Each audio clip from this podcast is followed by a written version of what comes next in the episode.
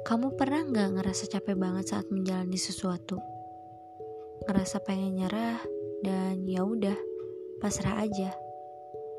Tapi saat udah untuk memutuskan untuk menyerah, muncul perasaan takut dan khawatir karena kamu tahu bahwa menyerah itu bukan langkah terbaik.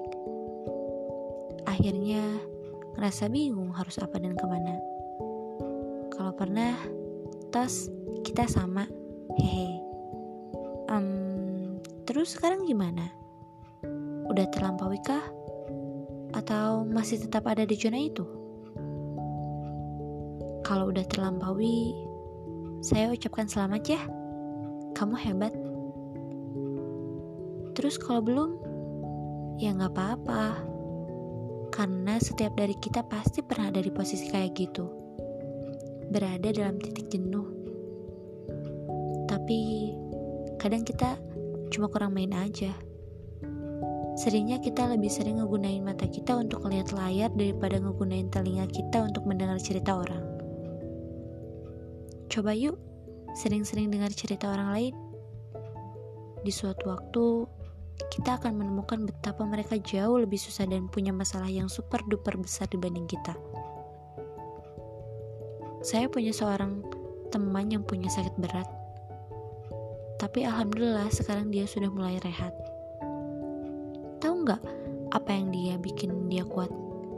Dia bilang gini, selain karena Allah dan orang tua, aku juga bisa kuat karena aku selalu berpikir kalau orang lain ada yang lebih sakitnya lebih parah daripada aku.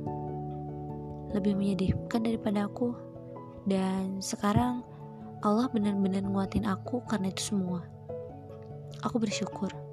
Gitu katanya kalau aja kita bisa lebih banyak belajar bahwa sesungguhnya ujian itu bukanlah cobaan, kita pasti akan sadar bahwa ujian itu adalah sebuah konspirasi Allah dengan semestanya untuk menjadikan kita manusia yang lebih tangguh, tahu diri, dan lebih dekat dengannya. Jadi, jangan bersedih terlalu lama ya. Jangan dulu pasrah karena menyerah.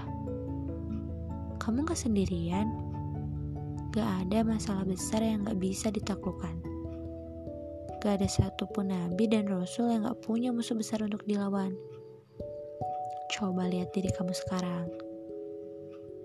Berapa banyak masalah-masalah kecil sampai besar yang udah berhasil kamu lewati? Banyak kan?